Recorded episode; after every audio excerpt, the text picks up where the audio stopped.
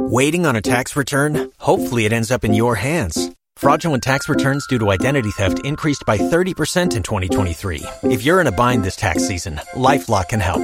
Our U.S. based restoration specialists are experts dedicated to helping solve your identity theft issues. And all Lifelock plans are backed by the Million Dollar Protection Package. So we'll reimburse you up to the limits of your plan if you lose money due to identity theft. Help protect your information this tax season with LifeLock. Save up to 25% your first year at LifeLock.com slash aware. Don't you love an extra $100 in your pocket? Have a TurboTax expert file your taxes for you by March 31st to get $100 back instantly. Because no matter what moves you made last year, TurboTax makes them count. That means getting $100 back and 100% accurate taxes only from Intuit TurboTax. Must file by 331. Credit only applicable to federal filing fees with TurboTax full service. Offer can be modified or terminated at any time. If you only have a 401k, you're not getting the most for retirement. Wait, what? Add a Robinhood IRA on top, then they'll boost it by 3%. You can do that? And if you transfer in any retirement account, you get 3% on top of that. Is there a limit to the match? No limit. Robinhood Gold gets you the biggest contribution match of any IRA on the market. Sign up for Robinhood Gold at Robinhood.com slash boost by April 30th. Subscription fees apply. Investing involves risk. 3% match requires gold for one year from first match. Must keep IRA for five years. Match on transfers subject to additional terms and conditions. Robinhood Financial LLC member SIPC. I am Samuel Kojo Brace, and this is Joy News Prime. Welcome. In the headlines, there's a special prosecutor secures warrant for the arrest of former secretary of DFANT Interministerial Committee on Illegal Mining, Charles Bissue. A court order has been secured empowering the OSP to find and arrest him, but Mr. Bissue's legal team is contesting this. Also, Speaker of Parliament directs that Gyakye Quayson's name be brought back to Parliament's vote and proceedings, despite the Supreme Court ordering the House to expunge the name from its records, but backtracked almost immediately. Now, today on Ghana's Potholes exhibition, residents of Bokrom in Kumasi are wondering why government has persistently failed to fix their potholes. At 8 p.m., I'll hand over to Pius Kojo Baka to bring you Prime Business. And the Bank of Ghana has increased dollar support to deal with the recent pressure on the cedi. We're live on DSTV channel 421 and GoTV channel 125, myjoyonline.com, and all social media platforms. This is a home of independent, fearless, and credible journalism. Please stay with us for details. Joy News Prime headlines was brought to you by Don't take risks. Use a condom every time. And thanks to Malatu, I kicked out malaria one time. Some spices. Yes, sir.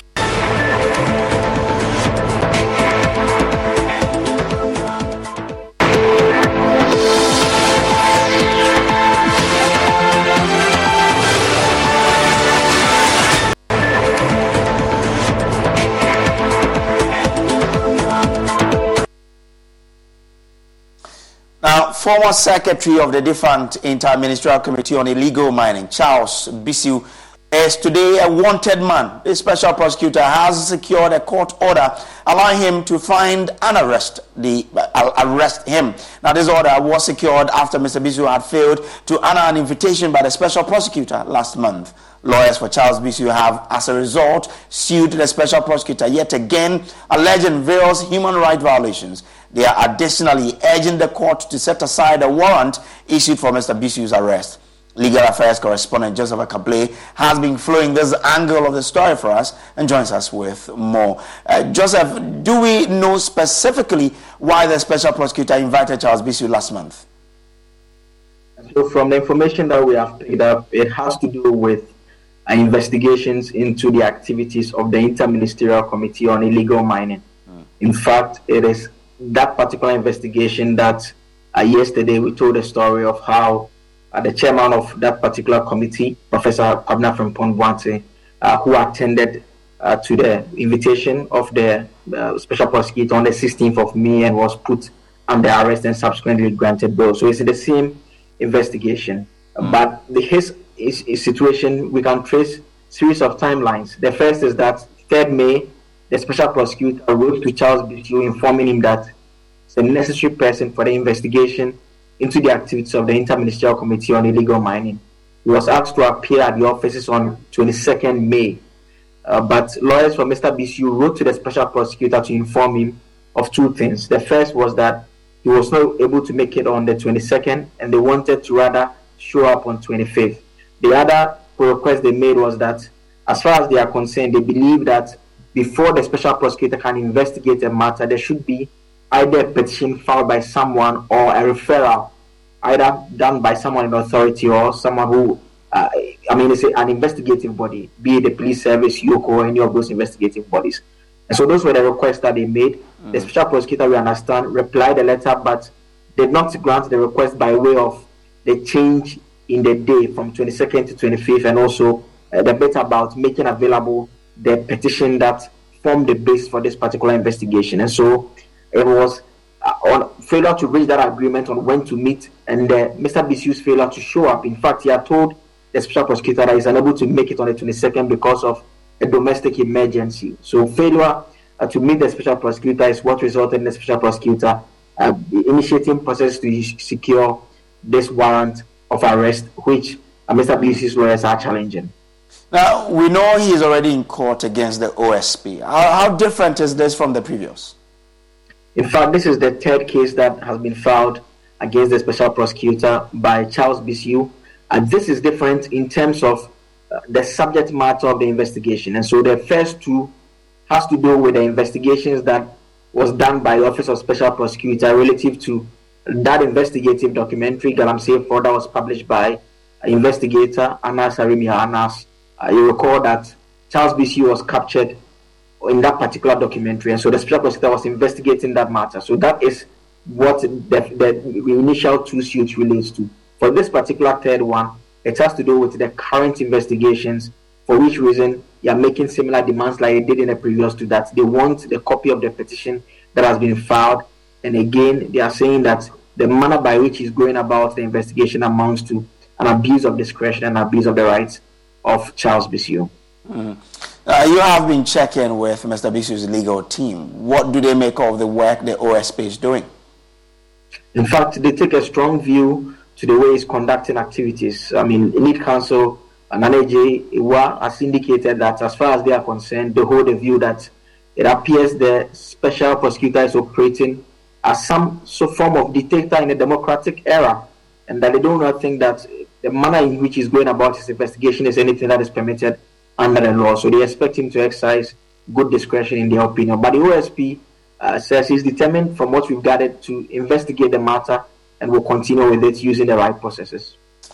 That's uh, our legal affairs correspondent. Now, meanwhile, Nana Ej Bafo who is lawyer for Charles Bissue, says although they have heard about it, they are yet to receive the arrest warrant issued by the special prosecutor.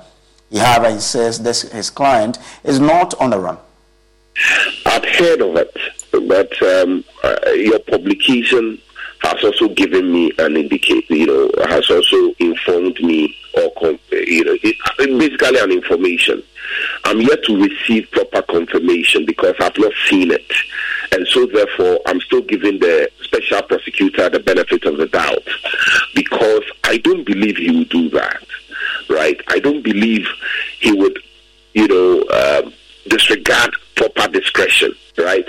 There are three pending issues against the office of the special prosecutor. Charles Bissue responded, and I heard Joseph Ackah-Blay read it on your network not long ago, responded by saying that, look, give me time. I will come I, I, intend coming to see you at a particular date. Now I have a domestic emergency to attend to.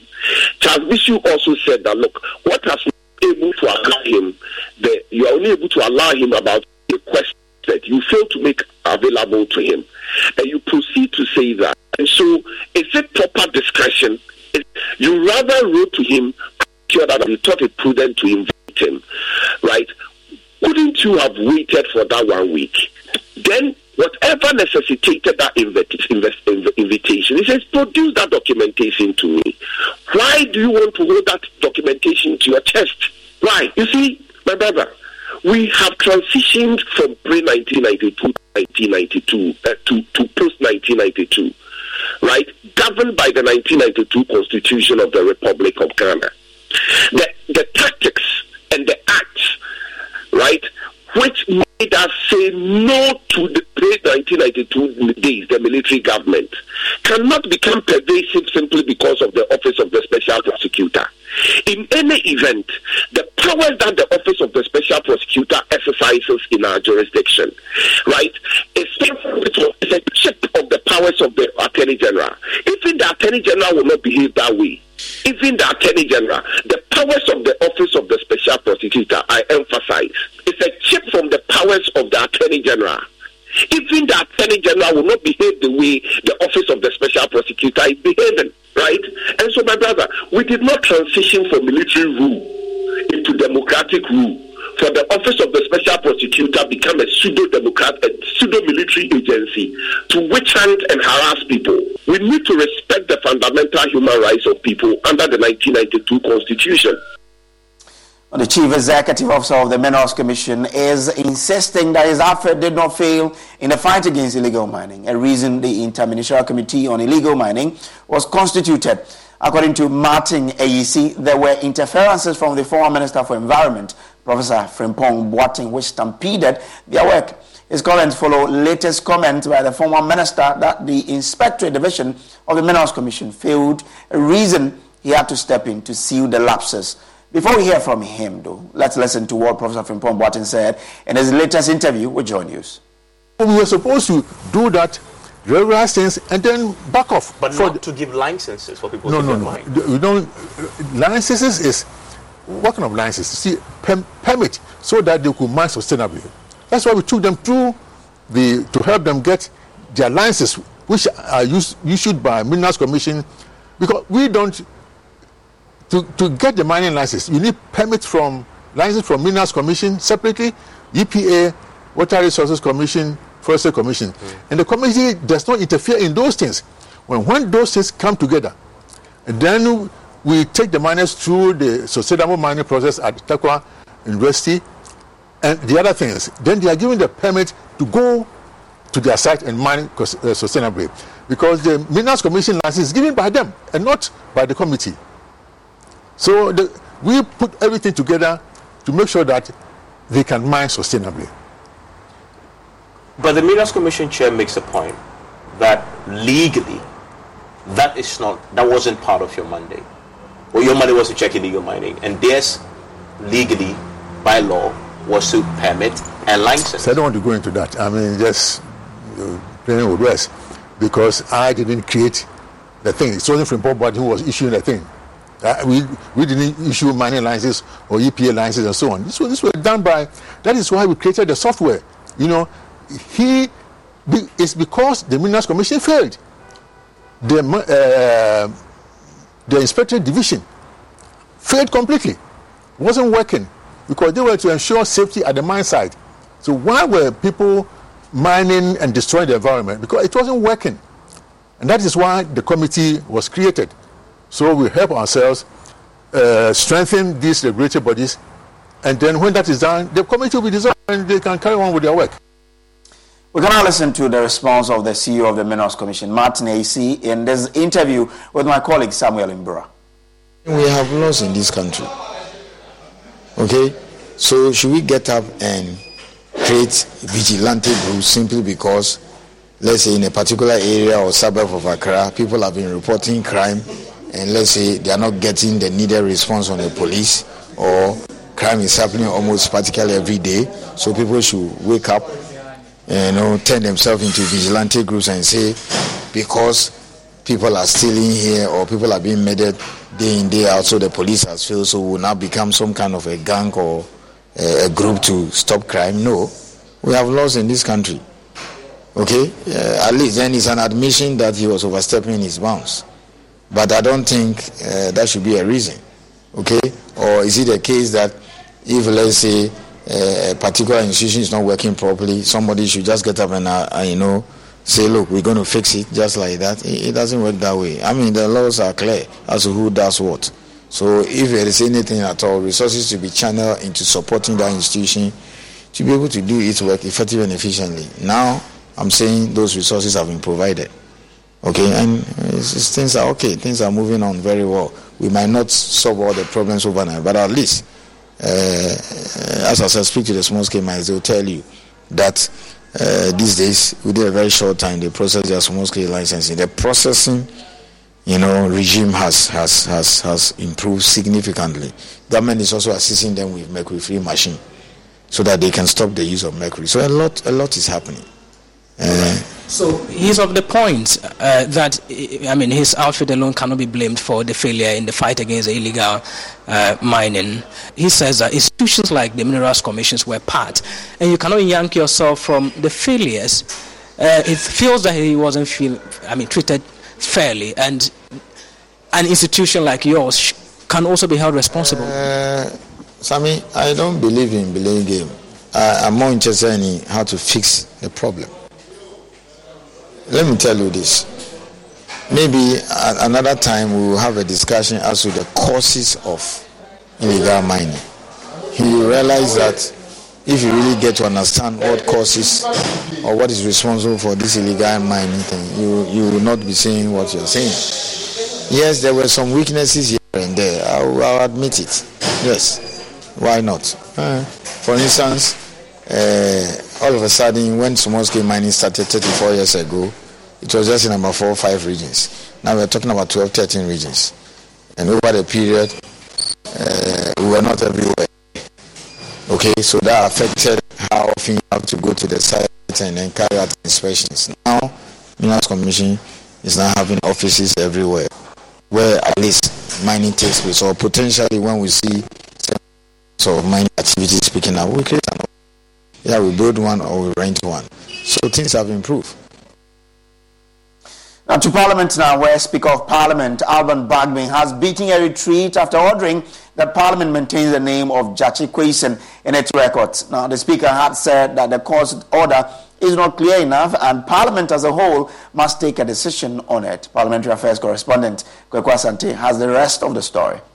There is still considerable disagreement in Parliament as to what the Supreme Court truly meant when it ordered the House to expunge the names of Gyakye Quayson from its records. NDC and NPP MPs have been haggling on the extent of the Apex Court's directive. Mr. Speaker, I don't know if I did not read the directive of the Supreme Court properly. The Supreme Court is asking for the name of a particular person to be expunged from the records as a member of parliament. It is not my understanding that everything else that he has participated in doing in this house uh, should be null and void, or that he has never been in this house. If you read the wording, it just says expunge his name uh, from the records as a member of uh, Parliament. Uh, if you recall, Mr. Speaker, several provisions state that the fact that the legality of a, a member is questioned does not nullify what has happened in this House. To expand from the records of Parliament his name and anything associated with him. That presupposes that uh, Parliament should consider him not having been here at all.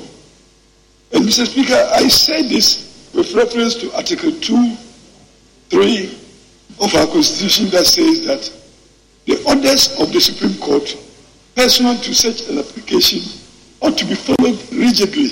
The Speaker has acknowledged this difficulty. He initially directed that James Quayson's name be maintained in Parliament's record. Honorable Ablakwa has a case until we finally decide the second part of what we are expected to do. The first part was the vacancy that has been created. That there is no controversy over. But the second part, that's the second leg we are struggling with. How do we expunge his name? And that's what I think you need to come in as parliament. And clearly this morning you showed that there's really the need for us to think through this matter. Uh, I will advise and direct, in addition, the table office to still allow the name to appear until we finally decide on how to expunge the name, they said, as a member of parliament for Assin North constituency. So we work on that. But he beat a retreat almost immediately. And so it can no longer appear in the rules and proceedings are still existing. There is no uh, member now for Assin North constituency. And so that cannot be captured in the rules and proceedings. And I think he's right. I think he's right. The challenge that we have, the challenge that we have is what to do with the rest of the name in the other records. And so those of you saying prospective, you know, when you are talking about prospective, there's nothing to delete or expunge because it doesn't exist at all. When you are talking about prospective, you only expunge something that is on record. And so I want to be guided on that because there are consequences. There is an effect, and we have to look at it together. Consequently, I have to review my order. Gyakye Quayson should, as from yesterday, not be captured in the rules and proceedings of the House. To Assin North now, where government says it has nearly 120 projects currently ongoing in the Assin North constituency. This project, government says, are intended to improve the standard of living of the people of the area and help them live comfortably. Ahead of the by-election on the 27th of June, your election headquarters has been tracking the project, finding out when the project started, where the projects are, which stages they are, and what kind of project government has pursued and is pursuing. Richard Kojonyako, a man on the ground, tells us how busy the constituency has been. Welcome to the Assin North constituency. This is a constituency who are predominantly farmers. My name is Charles Ohini Ando, uh, DC Assin North. Okay. So tell me the demography of this place. Right, uh, this is uh, a Assin North uh, district, one of the newly created district. It was created in 2018. Yeah, the people living here in Assin North, most of them are Assin, but we have other tribes that also living uh, as seen up here. We have the Ewes, we have the Ga-Dangmes, we have the Ningos, we have the Krobos, yes, and then uh, we have the Fantis, and then Efutu. Some of them are also here. Uh, mostly the people living here are farmers. Yes, they do farming. And then we also have uh, other professional staff who also reside here in the uh, in the constituency. The farmers in this particular community or in this district are rice farmers. Some of them are also into cocoa, but uh, majority of them are doing this rice uh, farming. Now the by-election beckons and there are a lot of preparations that are underway, a lot of constructions that are underway. In your shots is a 32 kilometer road network that spans from the Assin Central constituency through to the Assin North constituency and beyond. Earth moving equipment harming their way throughout the constituency.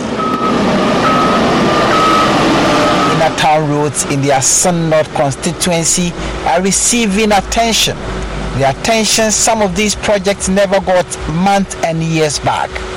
Here at Assin Breku, some electricity poles have to make way for the road construction. In their place, new ones are being fixed by the ECG for expansion of the road network. A beautifully constructed astroturf here at Assin Breku stares at residents as it awaits commissioning. It's a cocktail of reaction from residents. Um, if you look at um, the, the emergence of this development that is going on right now, you cannot see anything but to attribute it to the by-election. I've lived in this constituency, specifically as in Breku here, where you have been, where you are seeing this uh, development going on. And in 2020, or prior to the 2020 election, uh, we had this same, I mean, contractor come on site with his machines. And just after the 2020 election, when the then MP, Honorable Abna Dura Mensa, who was on the ticket of the NPP lost the election, we never saw these machines again. So you cannot tell me that it is it is not for this by-election that these machines has come back to site. I mean, if you can see the excavators, they have been there from 2020, and then if you go to the AstroTurf, it started last year. If you go to the one district, one factory, the same thing last year. And if you see the pace of work in some of them, some of the contractors have money, so their work almost goes quickly. DC for the area says these projects are old projects that stalled and it took him several trips to Accra to get a certificate of the contractors finalized. My name is Charles Ohini Ando, DC Assin North. Uh, after the election, the contractor left because he has raised some certificate which hadn't been honored. And then later he came back. So we have about six of our roofs which we started way back in 2020. And I can mention them, and they, they, they are living testimony to this one. Because over here, I did a short cutting here together with the former MP, Honorable Abena. Yes, this is about 11 kilometers. That's from Brekutan Road to Ninchiso. So Kojo joins us live from the constituency now. Kojo, you've been there all this while. Tell, tell us how the campaigns are shaping up in the constituency.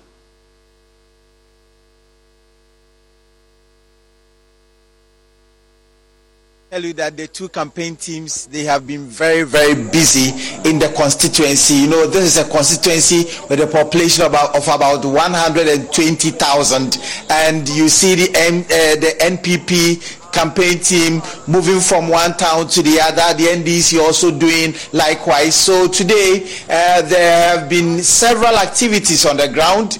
Uh, topmost of them are the construction activities, the movement of the um, machines that are constructing one road or the other, and they are also making sure that all the unfinished projects are receiving some kind of attention. So we can also see even some uh, road expansion works that are being done with the electricity poles being moved. They've been taken out, and then new ones have been also um, erected uh, very close, and they have laid the lines already. Now I am in the market circle uh, here at Asin Breku, the district capital and the constituency capital, to speak with the people that are around on their perspective on the development that is currently ongoing here in the Asin North constituency. Hello, Nabaja Brother. Your favorite, Nakosta. Nakosta. Eh. Na uti kroma ifi kroma na ha pa na mefiri me committee chairman. Na deɛ ɛkɔ so wɔ constituency ha yi by election ni adeɛ nyinaa wohu ne sɛ yo obi hu ne sɛ ɛyɛ because sisi a baabi a ghana aka kodu no. Barɛhyɛ no megye di sɛ ɛyɛ. Sisi a no ghanafoɔ nso wotumi de wɔn ani ɛto fam a ekuro biara apere sɛ obenya barɛhyɛ mpuntuo ade nti a efi sɛ wɔn mpini hɔ a ntɛm paa na mpuntuo yɛ dɛ ɛkɔ so. Ɛna afei bi nso sɛ mp foɔ na wɔn aba no wɔanyɛ wɔadwuma yɛ ebeduru baabi kura mpo no wɔahwɛ ne yɛ a wɔyɛ sɛ mbɛtumi ato ɛwɔ abere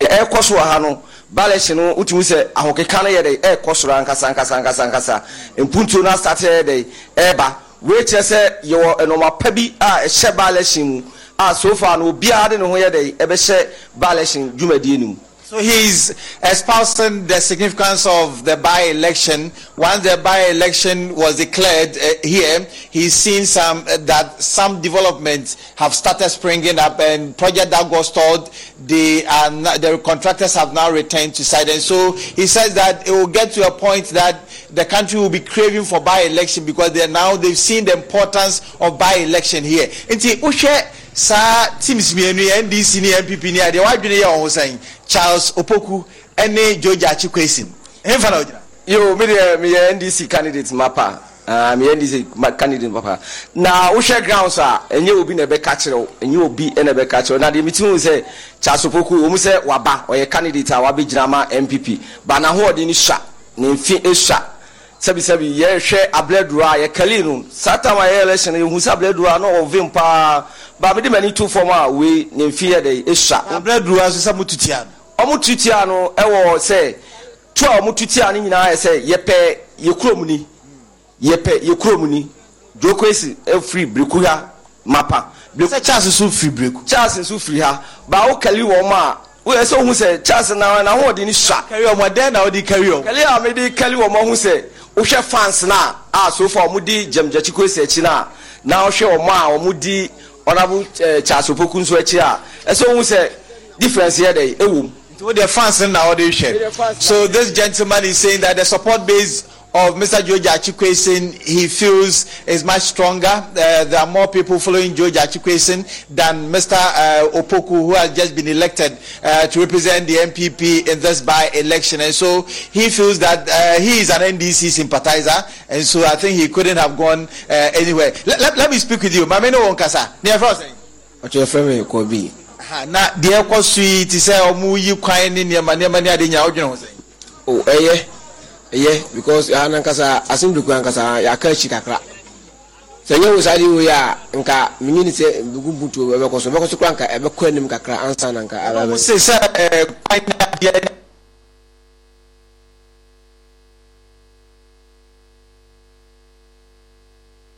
Well, um, apologies for the um, bad internet uh, connectivity there. We're still working on it so we can have a better connection to Richard Kojonyako, who is uh, in the Assin North constituency, specifically in Breku, where he's engaging residents of the community on what they do make of the, sort of development uh, taking place in the constituency ahead of the by-election uh, scheduled for 27th of June.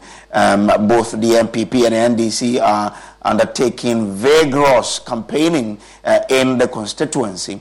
Uh, a report of several projects which are underway in the constituency, some of which have been completed, awaiting commissioning by the president. Um, the AstroTurf has been completed, the uh, road which uh, begins from Assin Central through Assin North and to and beyond has been completed, awaiting commissioning.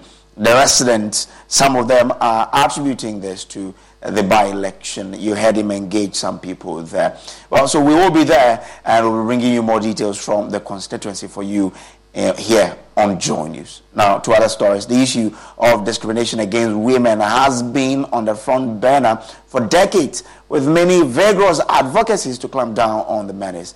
In today's edition of Joy News Remembrance series on Professor Ama Ata Aidoo, we bring you extract from a piece, An Angry Letter in January, a creative masterpiece which speaks vehemently against discrimination, racism, and inequality at large, read by ace Ghanaian filmmaker Akofa Edjeani.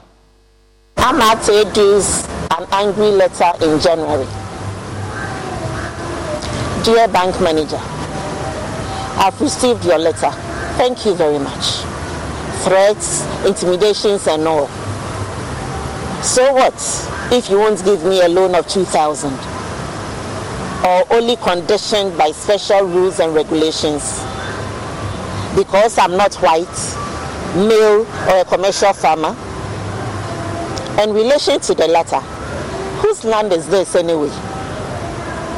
I know that for what I'm not, you could have signed away two solid millions and not too many questions asked.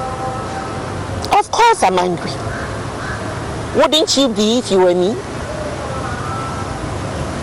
Reading what you had written was enough to spoil for me all remaining 11 months of the year plus a half. But I won't let it. I had even thought of asking God that the next time round He makes me white male and a commercial farmer. But I won't. Since apart from the great poverty and the petty discriminations, I have been very happy being me, an African, a woman, and a writer. Just take your racism, your sexism, and your pragmatism off me. Overt, covert, or internalized. And damn you, That's a beautiful letter written in January there by Professor Ama Ata Aidoo. We'll take a quick break. We'll be back with more stories. Stay with us here on Joy News Prime.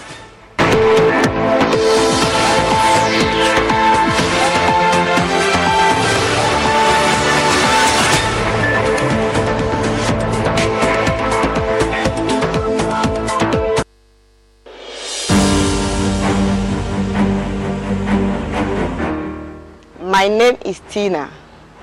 I am a person living with HIV. I got to know my HIV status after I gave birth and lost the child because of HIV.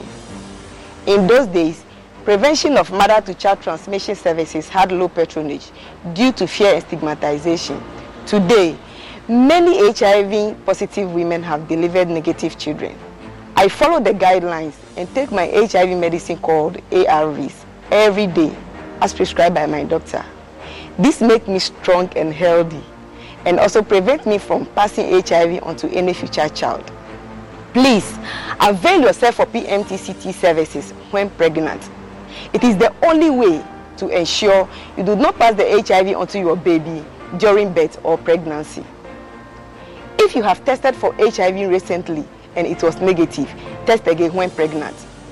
If you have tested positive, go to the hospital after birth as directed by your healthcare provider. Your baby will be given medicine immediately and tested to ensure baby and mother are well.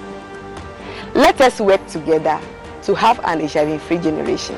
Our children must be free to shine.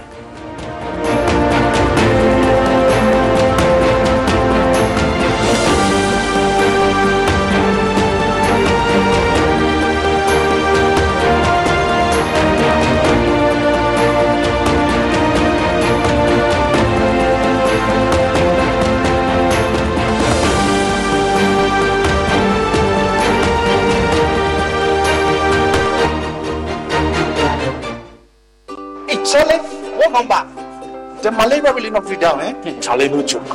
Fever, headache, vomiting, loss of appetite. I couldn't even eat my usual fufu. you and your fufu. But I hope you got tested before the malaria treatment. Yes, I did. And thanks to Malatu, I kicked out malaria one time.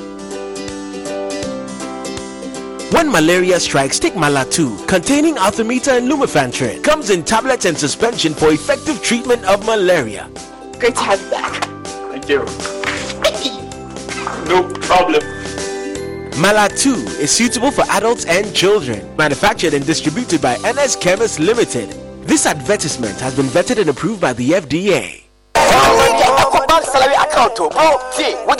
Ecobank salary account, bro. See, with the Ecobank salary account, you will enjoy free life insurance, oh, free debit card, save while you spend, and an amazing chance to double your salary. A hundred seven, oh, and even more consolation rewards in the Ecobank double salary promo reloaded. Vimwo, Guy, this Ecobank salary account sounds interesting. oh. What do you think? Uh, uh, Yara. But maybe next time, Charlie, you know what? I will go shine my shoe. Yo, myself, I had to go check my BP. We going up, never go down, and we stay fly. Chairman, see the white sign it here. Who be late Open an EcoBank salary account today for a lifetime of benefits. You also stand a chance to win more than double your salary in the EcoBank Double Salary Promo Reloaded from now till July 31st. Terms and conditions apply. And the job life regardless. Promo is under the supervision of the National Lotteries Authority under the Veritas Lottery Platform. Many people think I get whatever I want because I'm a popular actress. But no, that is not true.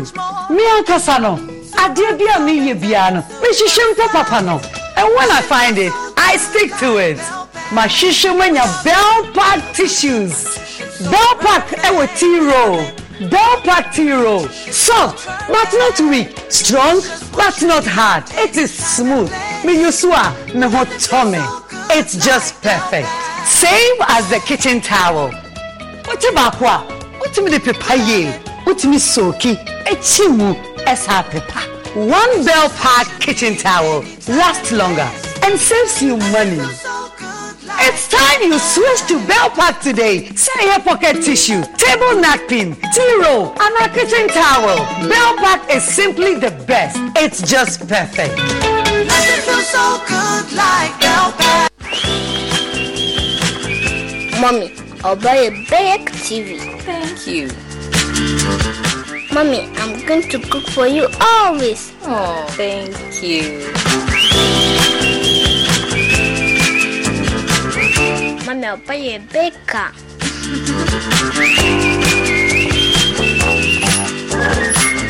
Mommy, I'll buy a big house. Thank you.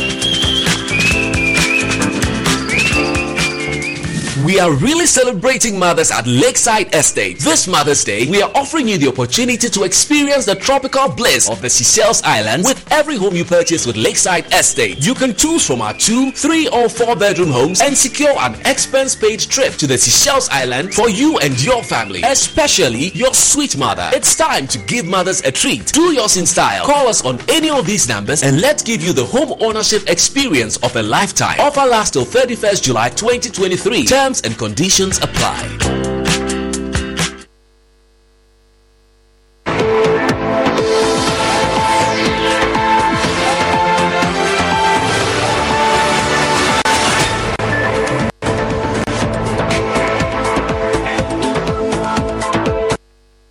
Let's to do some politics. A new patriotic party flag bearer aspirant Alan Kojo Kyerematen is hoping to raise 5 million cedis from Ghanaians to support his bid to become president. He's targeting to raise the amount from 500,000 donors in 18 months. He made this known Thursday when he launched a crowdfunding initiative in Accra dubbed Ketua Biaransa. My colleague Carlos Caloni has the rest of the story. The launch of the Alan for President A4P crowdfunding campaign, dubbed Kitwe Bienswa, is expected to raise 5 million Ghana cedis in 18 months from 500,000 donors. Donors have the options of using either the Alan Cash app, the website, or ISSD platforms to donate. Speaking at the launch, Alan Kyerematen said he will run an all-inclusive government based on three pillars for a rapid economic transformation if he becomes the NPP flag bearer, then president of the country. There are three things that I want to draw your attention to. First is about inclusiveness. I want to run a government by the people, for the people, and of the people. It is about technology and innovation. The technology and innovation allows for inclusiveness. The is about mobilization of money. Mensa enkobo aban musika sɛ mede bɛyɛ politics.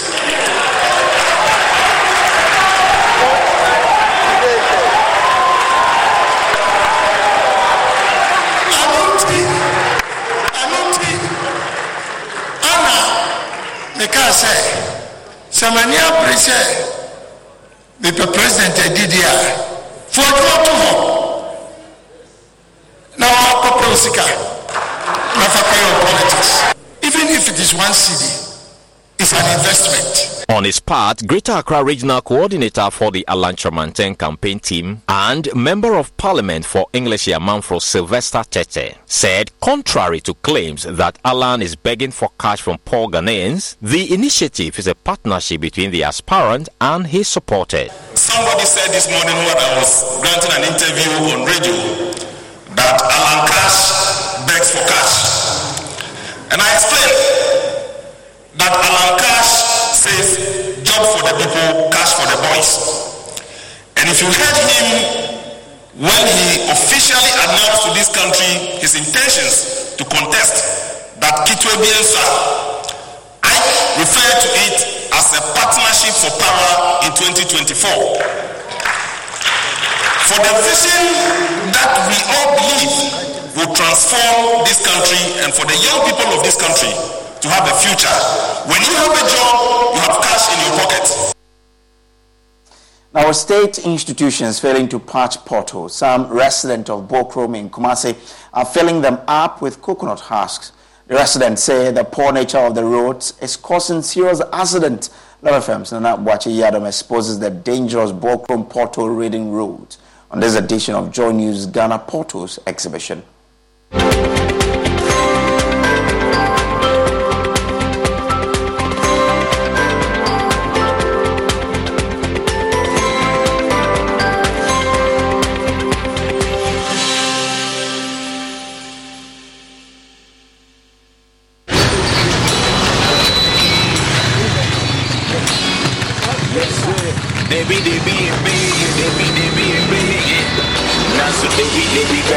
Here you go.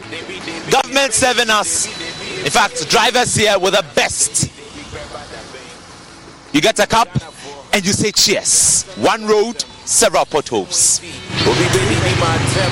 But some things need to be said and ten tem can you let it out of the basket. A good number of roads in Ghana are left with dangerous potholes.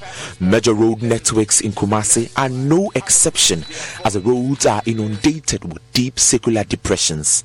Some motorists have experienced the damages that go beyond mechanical repairs in these craters. Before you can move straight from this particular stretch to wherever you are going, you must pass through this particular pit. The well adorned road is now a death trap with praiseworthy traffic growth. Potholes have developed on this road. They refuse to work on just this particular stretch. We've complained so much about the traffic over here. It is obvious that these potholes are fast developing into manholes, putting the lives of motorists and commuters at risk. But state institutions in charge of covering them up show up at work and do nothing about it. Several potholes, several potholes. One, two, three. Yes, sir.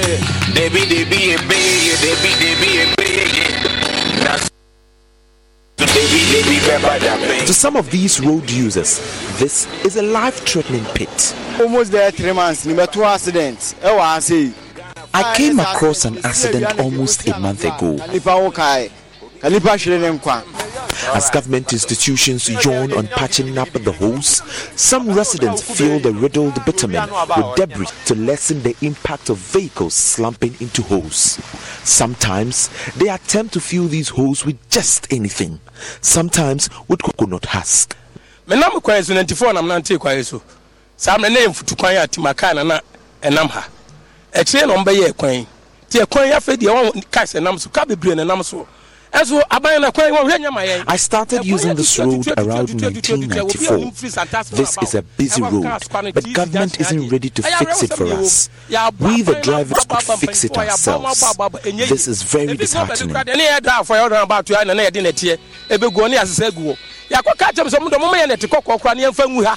Na yɛnka yɛda afɔ no yɛmfa level so a ɔmo sɛ yɛ saa ne yɛ saa aban no din. Yes sir. Debi debi ebe debi debi ebe na so debi debi grandpa da bem debi debi ebe debi debi ebe na so debi debi grandpa da bem Ghana for Ghana for there are some so asem the rains, however, washed away the debris, and with a few more slumps into the small holes, the bitumen chips at the edges and become deep holes. As these potholes continue to widen, water seeps into the weakened underlying soil as the heavy vehicular load fatigue the poorly asphalted surface. So, just as government says it deserves credit for free senior high school, one district, one factory, planting for food and jobs, one village, uh, one dam. I think government also deserves some credit for this one. To some of these road users, up until something happens, nothing will be done about this. Reporting for Joy News, my name is Nana Boache Dankwayadom. Yes, sir.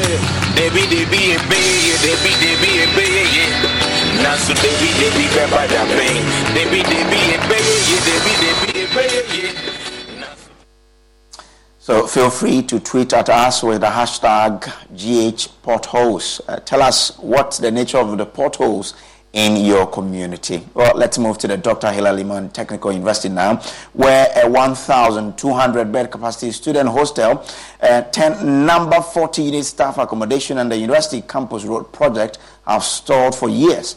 Speaking at the fourth congregation of the university in Wa, Vice Chancellor Professor M.K. Sole said the delay in completing the project is impeding administrative and academic works at the university. Joy News Upper West Regional Correspondent Rafiq Salam reports from Wa. Very little has changed in its infrastructural development since it was converted along nine other polytechnics in the country into technical universities and renamed Dr. Hilla Limann Technical University. Since its establishment close to 24 years ago, it has been run without hostel facilities. A 1,200 bed hostel facility that was started almost two decades ago along with its lecture theatre, has still not gone beyond the first floor. The project has been abandoned by the contractor and now overtaken by weeds. Vice Chancellor of Dr. Hilla Limann University, Professor Ellis N.K. Sole, expressed worry about the continuous delay in completing projects, which he said is impeding administrative and academic work. He called on organizations and individuals to partner the university to construct hostels on a public-private partnership arrangement. Also, the 10 number 40 unit two bedroom staff accommodation project awarded in October 2008 are being executed by nine different contractors and are at various stages of completion with an average rate of 60%. Mr. Chairman, a faculty building project which was awarded on contract has been abandoned for several years now. It was abandoned at the foundation level, so you can't easily see where it is because the foundation is buried in the ground. Another challenge which was replete in the speech of the Vice Chancellor of the Dr. Hilla Limann Technical University are the dusty and bumpy roads. The 80-man road project began in 2019 and was expected to be completed in 2021. Work has still not been completed. The long delay in completion of work has made inner roads on campus unattractive and unbefitting of a university campus. These roads, which contain a lot of potholes, are dusty in the dry season and hold stagnant waters in the rainy season. This affects students, staff, and other road users, particularly visitors to the campus. Upper West Regional Minister Dr. Hafiz bin Salih noted that government was aware of their challenges and assured them of fixing them. The government of President Nana Addo Dankwa Akufo-Addo is aware that as a new university, you are confronted with an array of infrastructural challenges, including lecture rooms, office space, accommodation, and student hostels. I assure you that with the government's commitment to supporting tertiary education, these challenges will be a thing of the past. Reporting for Joy News, Rafik Salam. Wow.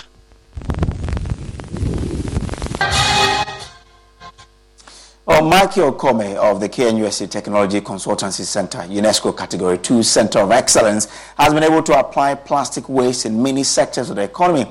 As the world marks World Environment Week with plastic pollution in focus, we put a spotlight on how he is using plastic waste from the sea to improve soil fertility. Luv FM's Kwesi Deborah has more for Tech Thursday. I first saw an article video of a lady lecturer uh, in India who's making, uh, you know, turning plastics to diesel um, fuel. And uh, at that time she was earning like 200 million a year just by selling to, to Pragya. You know, India has a lot of Pragyas, so that's, that was what she was doing. So when I when I started my research, uh, you know, with the plastics, uh, no, with the with the um, water filter membranes, and then doing cook and all those things, this idea was lingering on.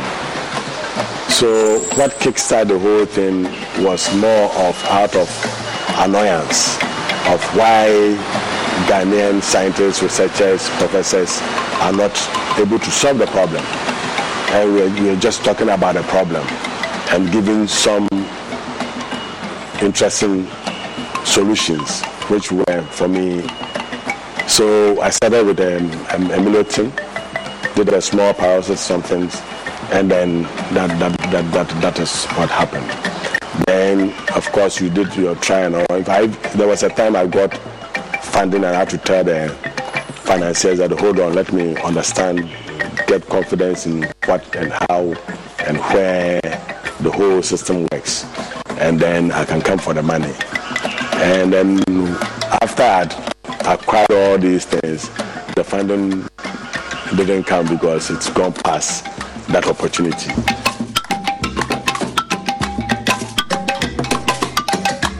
We, we, we had two drums of a Desert Petrol and then Ghana Climate Innovation Center bought these fuels and they use it in their car for their road show in 2015, 2018, thereabout. So we have a, a feedback report, written report from them. And um, uh, individuals have used it.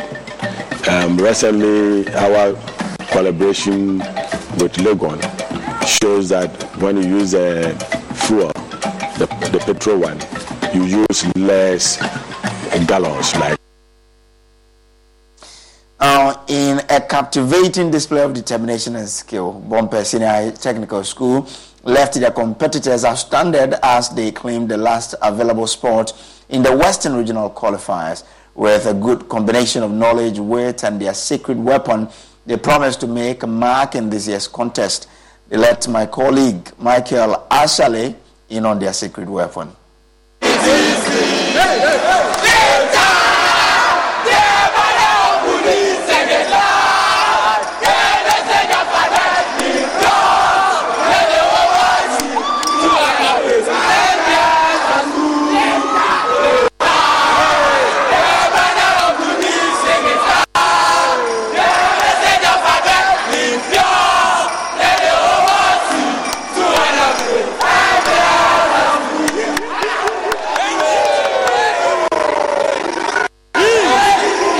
a spectacular show of knowledge and wit, Bompeh Senior High School has managed to qualify for the nationals. Let me ask some of the students. I mean, how does it feel to qualify? Oh, yeah, we are very, very, very happy. Yeah. We are very happy to win this competition. Yeah, we are very, very happy. was, was it a tough competition? You say it was a tough competition? Would you say it was difficult? No, no, no, no, no, no, no, no. They are very, very cheap. They are very cheap schools. They are very cheap schools. See, what about you? What do you think? Oh, best. This is the best competition I've ever seen. Yeah, this day. Today, uh, now the competition that we have now, we had it now, is the best competition today. But he says the schools are cheap. The schools are going to meet our bigger schools, arguably like the nationals. We don't have bigger schools. We are all we are all schools. We don't have bigger schools. We are all one. We are all human beings. What they have, we have. What they have, we have some. How you, what would you tell them? They should expect more from us. More from us. Okay, so you just heard from some of the supporters from Bompeh Senior High School. Well, for them, the Nationals is nowhere to be afraid. They are definitely going to be continuing their winning streak. Well, only time will definitely tell. We'll catch up with the contestants themselves and find out how they're going to prepare to make that dream a reality at the Nationals. Um, Anthony, how does it feel? Um, so marvelous, marvelous. Because we wasn't expecting to sail through. It's all by the grace of God. Why weren't you expecting to sail through? Because you see, um, the ones who was giving us some false quantities, it, they were trying to compete us, but God being our um, uh, savior, we sail through. I see. So it was definitely a difficult contest for you. Let me ask um, Adrian. Adrian, how did it go for you? Okay, actually, I would say initially my boys did everything, but all I was expecting them to do was to blow initially so that when I come, I won't get stressed. But initially, intentionally, it didn't go that way. But with, with God, all things are possible. So. So that's a wrap from the Western region. Let's take you to Berekum now for what happened there too. Wisdom. Before riches. Wisdom. Before riches. Congratulations to you guys. I know it hasn't been easy. This is your first time qualifying to the national stage. How, how does that make you feel? How does that make you feel? Ah, I'm feeling so. Oh, hey, I, I don't even know how to explain this. I'm really happy. You're really happy. So, so w- were you expecting to actually win the contest? Because. 100% sure. This year is our year. This year? Into na- nationals. You're coming to nationals. So, so, so, so what, what should we expect from you coming to the nationals? 100%. 100%. We are coming. We should do it. You should tell them that you are coming. But somebody would argue that, um, given your performance, you had 16. If, if, if you have won with, let's say, two points score now. We still been there. We, we, are going, we are going to improve it. You have been training the students. They tell me you've had some sleepless nights. And today you have seen something. Fusion. As you said, with their uh, scores, that was not what I was expecting, though. But looking at the time, the material that we had in preparation, I think we've done well. And being the first time of qualifying to the national is also, you know, an additional, you know, I would say, additional motivation. Well, so from the Western region, Bompe denied my school, Bedu Bonso, from qualifying. But we'll be, better, we'll be back next year. Watch out for us. And that's how we wrap up t- today's edition. There's more news on myjoyonline.com. My name is Samuel Kojo Brace. We have on my team, please. Uh, thank you for being with us. Up next is Prime Business with Pius Kojo Baka.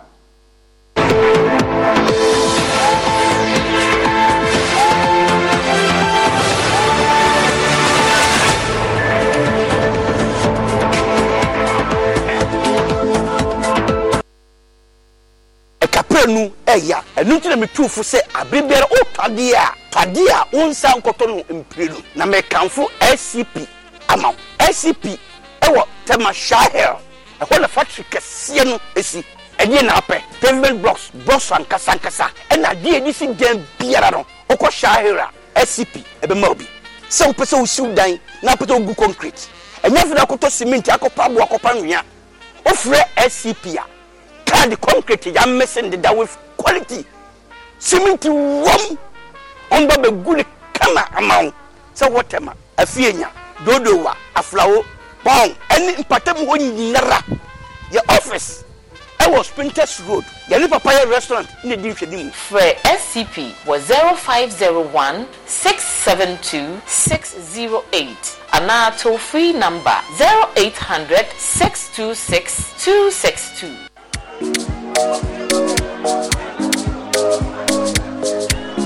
Madam, I'm looking for Abena. Abna, there's someone looking for you.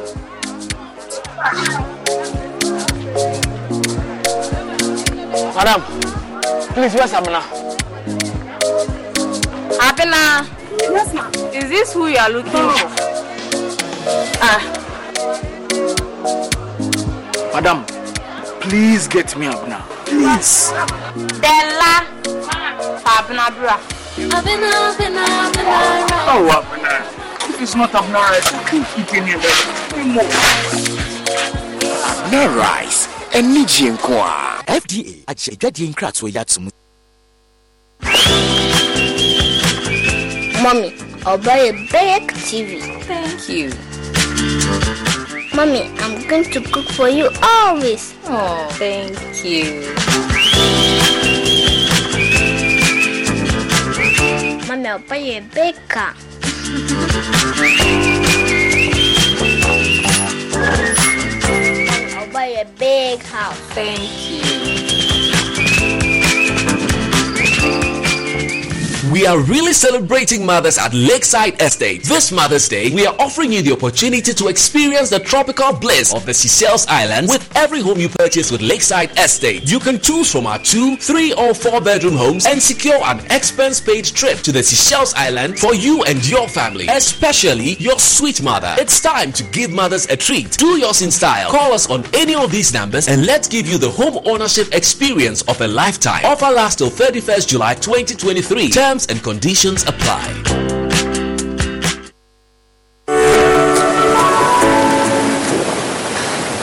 So cool, so clean. My newfound love and buddy. Aquadot natural mineral water made under strictly hygienic conditions with modern technology to ensure your quality. With Aquadot natural mineral water, your safety is at heart. For bulk purchase, call 0257 205656 or 0559 765777. You can also visit us at Haatso Ecomog Accra or Dotland Noi Limited, Haatso Rabbit, Aquadot Natural Mineral Water.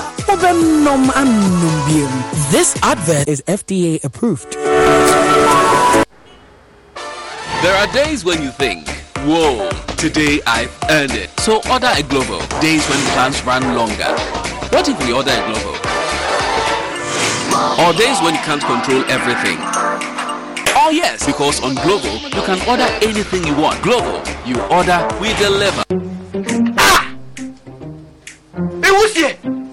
Obi a mi ma sɔrɔ anɔpa esi nyɔma no. O de nwusie asɛ mi nyɔma no. Ɛ sista kos sista kos sista kos mɛ wu dada. Mo dɔ ɔdi mi ɛnyɛ sa. Ɛndi mìíràn wɔn paa na ɔde jebidie ɛni aduane anɔpa ewia ɛni anadwo ɔbaa ɔde jebidie yɛ aduane nfɛ bi da meke wa mete ate sɛ nyɔma no a mɛsi ne nya no gye sɛ mesa so bɛsi bi ɔbɛnyɛ saa Ah, sister Pose. Use gas. Gas here fast, you easy, you convenient. It's a wow. If you get LPG, let me see your hand. I got. Mommy, I'll buy a big TV. Thank you. Mommy, I'm going to cook for you always. Oh, thank you. Mommy, I'll buy you a big car.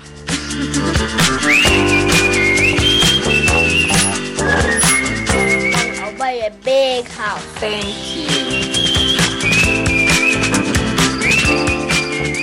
We are really celebrating mothers at Lakeside Estate. This Mother's Day, we are offering you the opportunity to experience the tropical bliss of the Seychelles Islands with every home you purchase with Lakeside Estate. You can choose from our two, three, or four bedroom homes and secure an expense paid trip to the Seychelles Island for you and your family, especially your sweet mother. It's time to give mothers a treat. Do yours in style. Call us on any of these numbers and let's give you the home ownership experience of a lifetime. Offer lasts till 31st July 2023. Terms and conditions apply.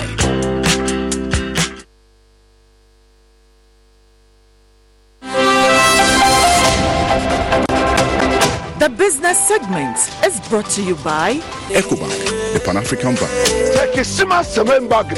for your QR code. It's time you switch to Bell Pack today.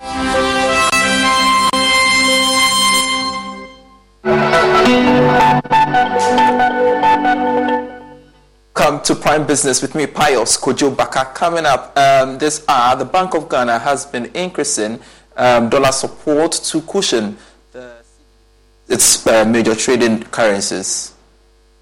The Ghana cedi has come under pressure over the past one week. This is due to pickup in dollar demand during that period by some businesses in the country. There has not been any official reason for the cedi's recent challenges. However, some market analysts say it is due to the level of recovery by Ghana cedi after the country secured the IMF program, which was below expectation. The development followed a lot of demand by businesses, with some warning that depreciation could set in again. Well, checks by Joy Business with some of the bank treasuries indicate that the Bank of Ghana has been heavy on the market over the past three days with dollar support. Joy Business understands that since Tuesday, the Bank of Ghana has been on the market with some $7 million a day. It is believed that some of these interventions have gone a long way to help with the Ghana cedi stability over the past two days. But the question on the minds of a lot of market watchers is that is this stability sustainable? More on the financial sector, Ecobank Ghana has declared no dividend payment to its shareholders for the 2022 financial year. Well, this is due to a loss of 27 million cedis.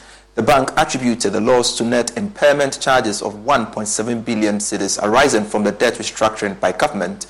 Managing Director Dan Sackey, however, remains confident that the bank will recover and return to profitability by the end of this year.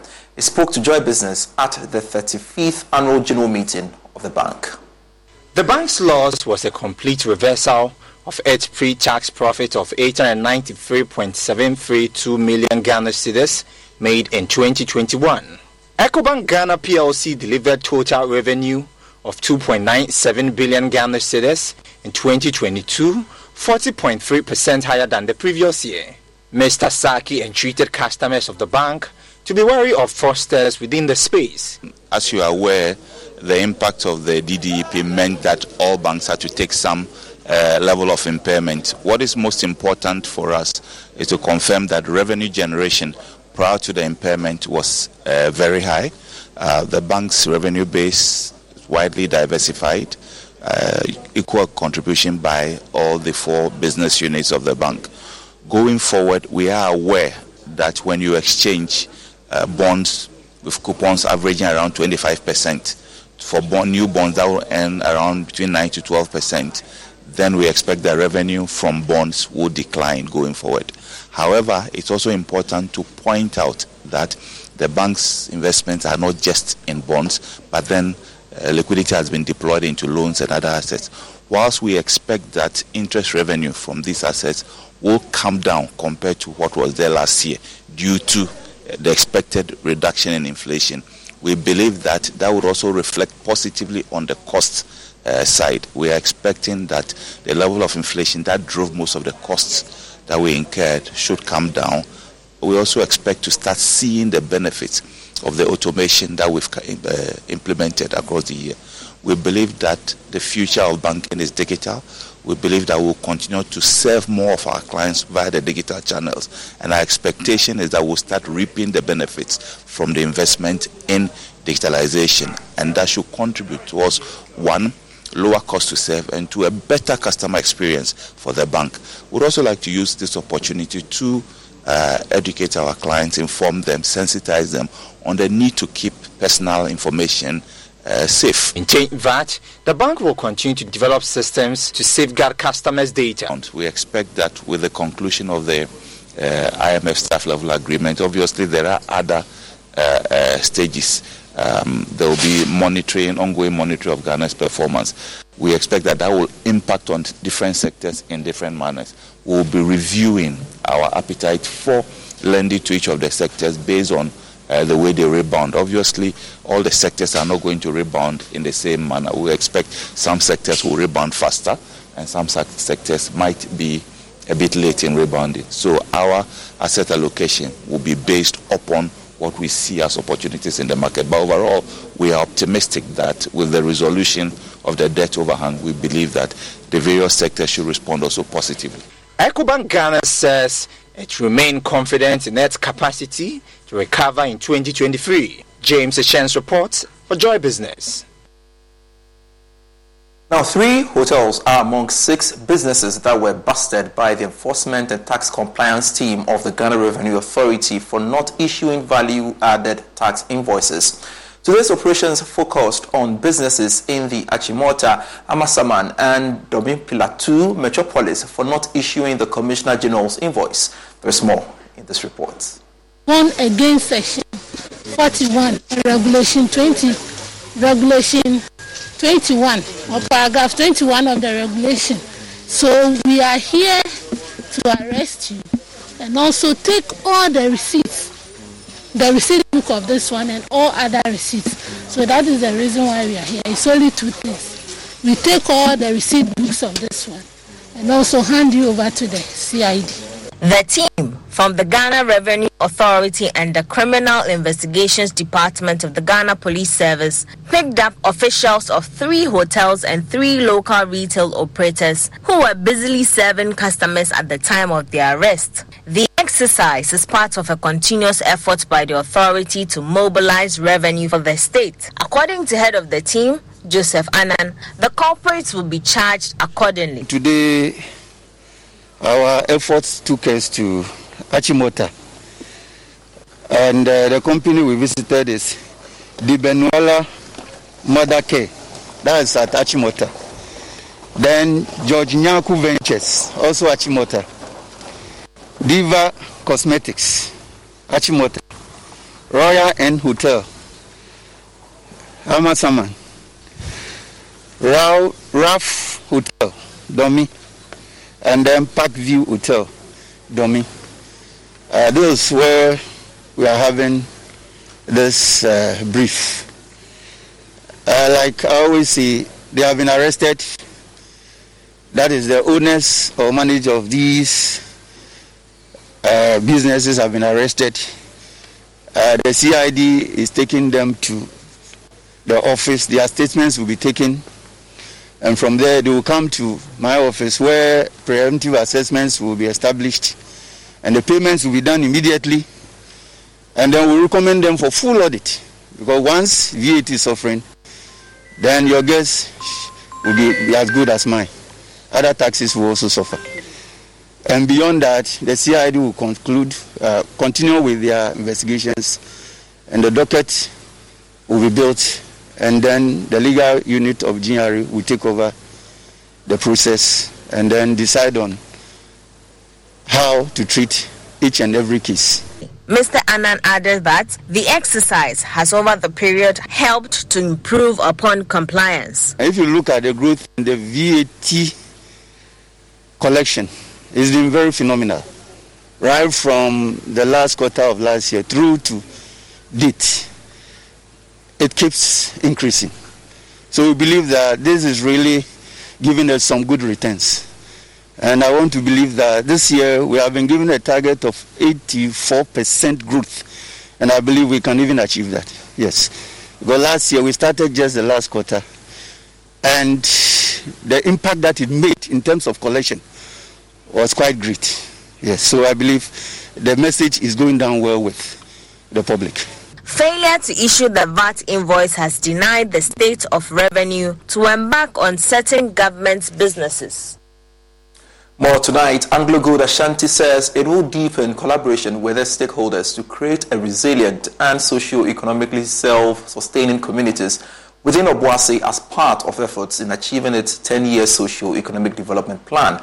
According to Senior Manager Sustainability at Anglo Gold Ashanti Obuasi Mine, Emmanuel Beidu, they will be working on three pillars mapped out to diversify the local economy of Obuasi while improving cross-section partnership. Mr. Beidu spoke to Joy Business on the sidelines of the 2023 Ghana Mining and Energy Summit in Accra. The 10 years, work with all our stakeholders to contribute to building a resilient and socio-economically self-sustaining Obuasi. Um, and, and, I'm, and I'm very emphatic of Boasi because everybody mentions Boasi. And to be able to do this, um, three levels or three uh, pillars of outcomes were identified. So we have an outcome around improving social development in and around Obuasi. Uh, we have an outcome around diversifying the local economy and an outcome around uh, improving cross-section partnership. And to be able to achieve these intermediate outcomes, there are a number of immediate outcomes we seek to work towards to, to, to achieve. Uh, in terms of um, diversifying the local economy, we have skills and entrepreneurship, we have industrialization, we have agriculture. Uh, in terms of social development, we have health, we have education, we have water, sanitation, and hygiene, and then we also have community infrastructure. And to be able to put all these together, we want to move away from the tradition again of mining companies feeling that we can do and do it all. The National Pensions Regulatory Authority is calling for more support from the World Bank to aid in its capacity building efforts. According to its Chief Executive Officer, Hayford Atta-Krufi, his outfit is open to engaging various stakeholders to expand the pension space. Speaking to Joy Business at the end of a Swiss financed project, he expressed optimism that the governance or structure of the authority had been strengthened. Uh, the SECO project, uh, as you rightly said, um, started from 2014, you know, in two phases. The first phase was to help uh, develop our internal capacities as a pensions regulator and to make us credible as a regulator, and also to help with sensitization and education work. Then the second phase was to help build the, the governance structure so that we can meet international standards and also to help us develop our risk-based supervision system so that we can meet all the international standards. Uh, today we have brought it to a successful end and we've met to say a big thank you to them, and of course to think about the sustainability of it, how we can utilize the support that we have given them and the capacity that they have built for us going forward so that uh, NPRA will become a stronger and more credible uh, regulator. There is always a need for, for more training. See, the World Bank is not new to NPRA. When NPRA was established in 2010, it was the World Bank that came to our aid in the very formative years. And indeed, uh, it's through the World Bank that we became known to the Swiss government, and then this uh, engagement or support came. So the World Bank is always a developing partner that we can always rely on, you know, and call upon. Today they were invited to the event. And uh, they have always and consistently shown support for the pensions industry. They have assisted us in many diverse ways, even in, in our thr- uh, thrust into the informal sector. We have done some work with them. So they are a very credible and reliable partners that we can always call upon. The Adehyeman Savings and Loans Company Limited has partnered with the Ghana Commodity Exchange to offer commodity-backed loans to smallholder farmers and aggregators under a warehouse receipt financing scheme. Under the scheme, agricultural commodities will be used as collateral to secure loans. This arrangement means that interested farmers can store their commodities at a certified independent warehouse, secure the loan, repay after selling the farm produce. Speaking to Joy Business after signing um, the ceremony, uh, Managing Director of Adehyeman, Joe Eminem, noted that the agreement would allow farmers use receipts to access funds from Adehyeman. The warehouse receipt financing scheme comes at a time when smallholder farmers face serious financial challenges as they cannot access funds from the banking sector to finance the operations. In a short remark after the signing ceremony, Managing Director of Adehyeman Savings and Loans Company, Joe Emame, expressed hope that farmers will take advantage of the opportunity and avail themselves to secure loans that offer them the peace of mind to operate. This partnership, at the end of the day, is to help the, the smallholder farmers.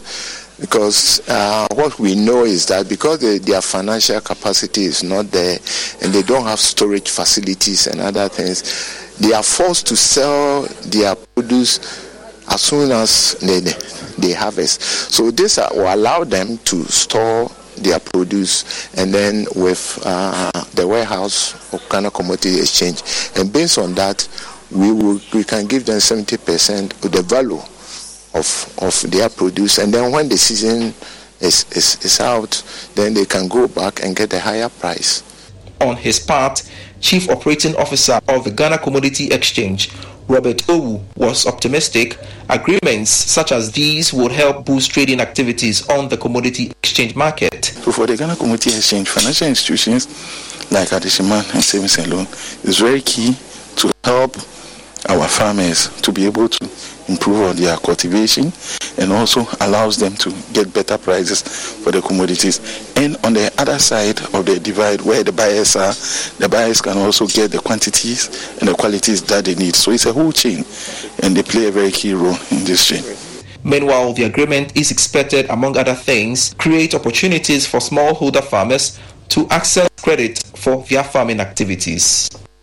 Meanwhile, Yao Edupoku, chair of the Competitive Africa Rice Platform Ghana, thinks the initiative is not feasible. According to him, there are not enough logistics to execute the project. There is a challenge here because um, we don't even have the logistics to support this project. Let's say the warehouses are adequate and they are at places that you can access. We don't have the logistics and the labor and the mechanism to help you to really deliver to the warehouse. For example, we are doing peasant farm. A peasant farmer may do half an acre to two acres. The product, let me use what I'm familiar with. If you're doing rice and you do an acre, you are looking at about a ton, maximum a ton and a half. Mm. That's about uh, 10 to 15 what we call anto bag. That um, big sacks that can take 100 kg getting a truck to pick this 100 kg from your farm gate, then go to pick another 100 from another farm gate is going to be a challenge. So we all have to have a delivery point. Is the delivery points right there so that the farmer will deliver to that del- delivery point where commodity exchange may do their cleaning and um, and, and do their examination before they accept. These are some of the things we need to put in place. And mind you, Adishima will not take this extra cost. Mm. They will tell you we need 1,000 cedis, and the interest charges is uh, 10%, 40%. So if it's 10%, you have to give us 1,100 at the end of the day. They will not go into the nitty gritty, and then you are in trouble. Mm. By the time you finish, you cannot get that thousand back. And then fail. So we need to address all these challenges, make it interesting enough for the farmer to say, yes, my products are going to commodity exchange. And me knowing commodity exchange coming in to help me get the right quality and quantity will rather go to commodity exchange than to buy from the farm. So we need to address the challenges which is inherent, which is real. More on agric. For decades in Ghana, seedlings of cocoa, rubber, and other tree crops have been raised using topsoil. This destroys the land as the top layer that would have been used for planting is taken for nursery, a very unsustainable practice. But COCOBOD is seeking to change the narrative as it adopts a soilless growing medium to raise cocoa seedlings at its nurseries across the country. Now, in the following report, Joy Business examines how the product manufactured by a Ghanaian company, Chris Fiber Limited, and partner um, Atmos Logistics may hold a solution to efforts by COCOBOD to go green. Every year, COCOBOD raises millions of seedlings at its nurseries across Ghana using topsoil.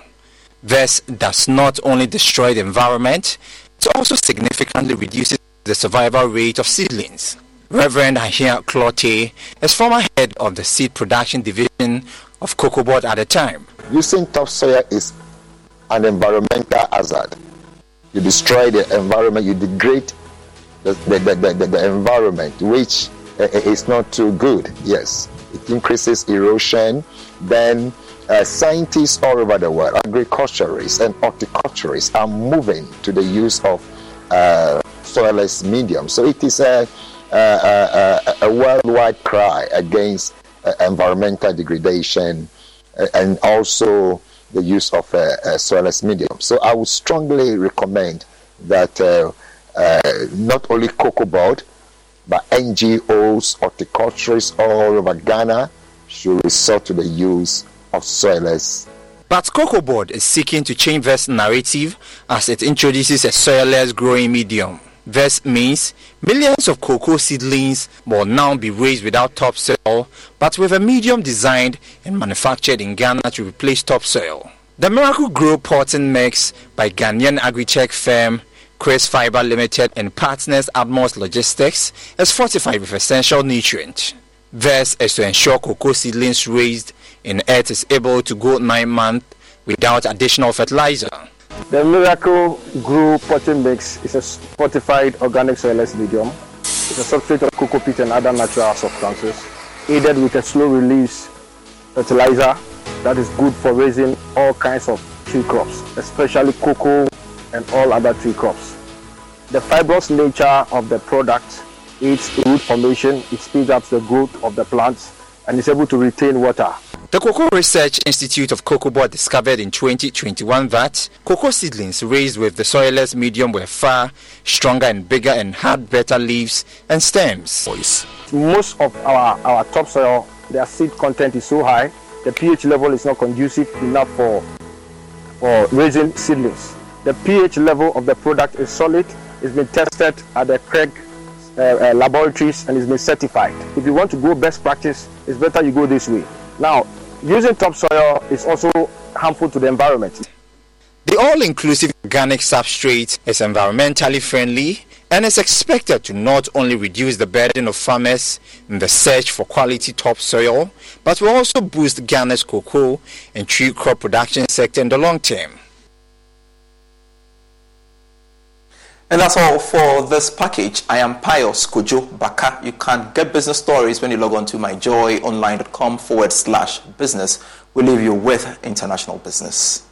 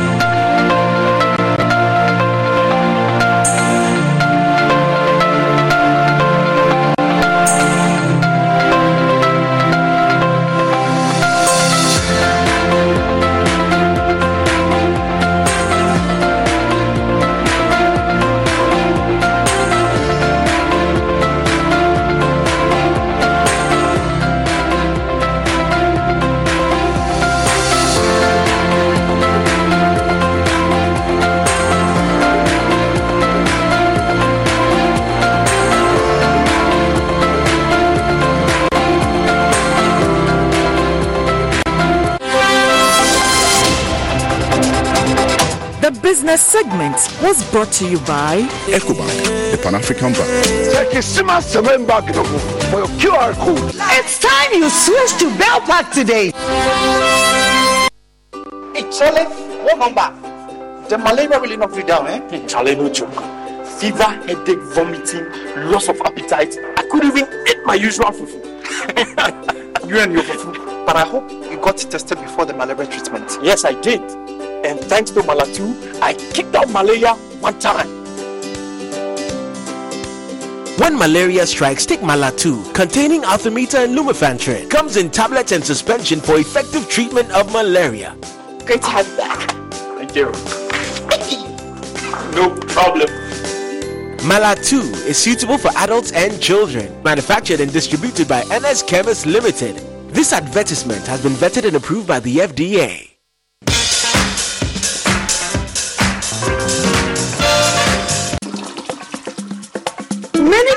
Think I get whatever I want because I'm a popular actress. But no, that is not true.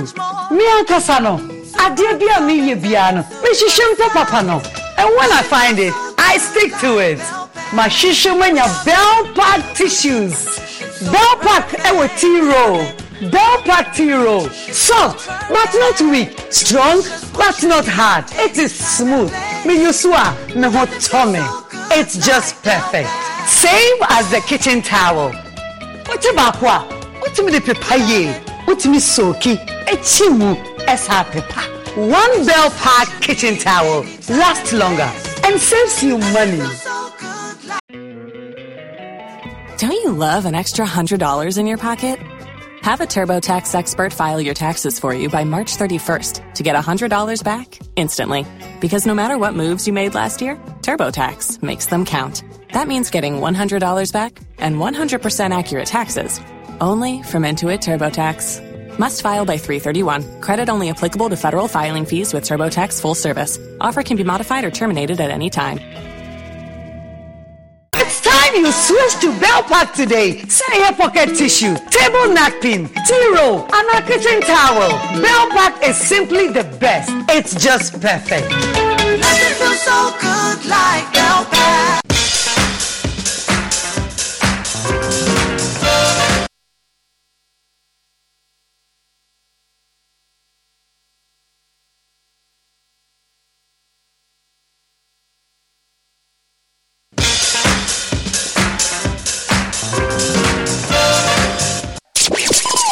atmosphere is charged for rivalry and fun. Fun. Yes, it's the 12th edition of the Hits FM Rep Your Jersey powered by Bet365. Bet365. Can Man City win the first ever Champion League trophy? Or will Inter Milan grab their fourth title? It's the Citizens versus the Nerazzurris. Wear your favorite club jersey and join us at the Aviation Social Center Saturday, 10th of June for the Hits FM Rep Your Jersey. Powered by Bet365. 10 a.m. till you drop. There'll be lots of fun, excitement, entertainment, and amazing prizes to be won. Activities include a Jama Wash and Field Contest, sports quiz, five-a-side soccer, and many more. You don't want to miss this entertainment and fan packed day as we climax and watch the finale of the UEFA Champions League in grand style on a giant screen. Follow us on our social media platforms with the hashtag HitRepYourJersey23. The Hit FM Rep Your Jersey is powered by Bet365, supported by Joy Sport and Joy Prime, and sponsored by Shell Talks Lozenges, Think Natural, Think Shell Talks, Leopard Balm, Fast Action Pain Balm, Nasco, Bring Home Happiness, Heineken, Share the Passion, Jamal Soap, your partner for clean clothes, National Petroleum Authority, Access Bank, more than banking. Day by Day Man from Dream Cosmetics, Dream It, Live It, Dashboard International Services, beyond expectations. Aquadot Natural Mineral Water, Wupenum Anubio, Citizen Sports Mall, Franco Trading Enterprise, Phone Papa Parfait, DSTV, feel every moment. Go TV, love it. It's a Hits FM Rep Your Jersey.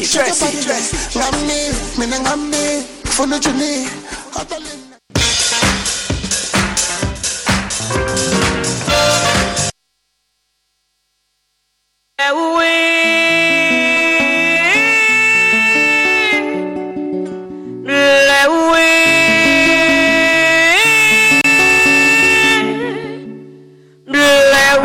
Modestus, first of all, here, nipa bi a mehyia no nafti.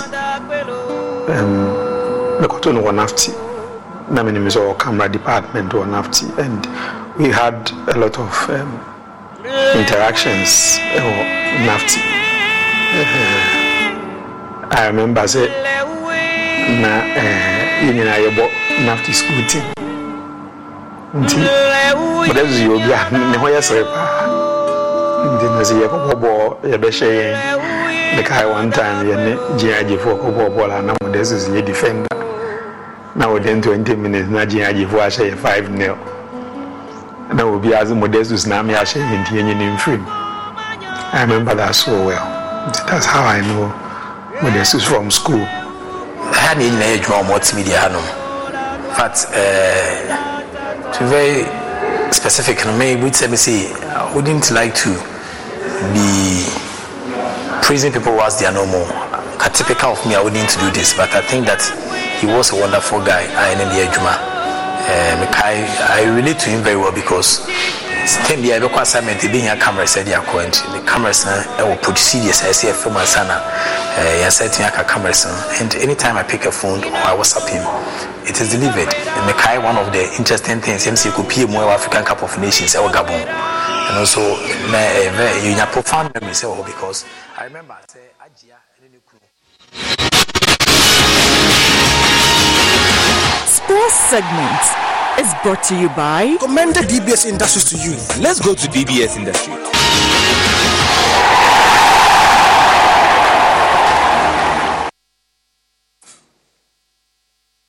Thank you for staying with us on Joy News Prime Time. Now for the sport, I'm Gary Al Smith, and today, Black Stars forwards Kamaldeen Sulemana and Ernest Nuamah have headlined Ibrahim Tanko's Black Meteors provisional squad. There are 29 players that have been named, and they will be for the 2023 Under 23 Africa Cup of Nations. There's more in this report. The team is made up of 15 home based players and 14 foreign based players. The squad is expected to be pruned to 21 for the tournament to be held in Morocco later this month. Sporting CPs Abdul Fatawu Issahaku, FC Zurich Daniel Afriyie Barnieh, and Salim Adams of FC Cincinnati, who were instrumental in the qualifiers, have also been named in the squad. Hamburg's Ransford Yeboah Königsdörffer, Basel's Emmanuel Essiam, and Kojo Opoku of Los Angeles FC are also in the squad. The team will leave Accra on Monday, June 12 for Cairo, Egypt, where they will camp for two weeks and engage in a series of friendlies before the competition. The Black Meteors have been training at the Ghanaman Soccer Center of Excellence in Pram Pram ahead of the trip to Egypt. Last month's group stage draw pitched Ghana in Group A alongside host nation Morocco, Guinea, and Congo. The tournament is scheduled to start on June 24, 2023 and end on July 8, with the top three teams earning automatic qualification for the 2024 Olympics. Ghana opens its campaign on June 25 against Congo. So we spoke of Kamaldeen and Ernest Nuamah being in the squad for the under 23s. Now let's talk about one of those. Ernest Nuamah, he was in imperious form last season. It was his first season in Europe, and this after joining Nordsjælland from Right to Dream Academy in Ghana. He's only 19, and he took the Danish top flight by absolute storm.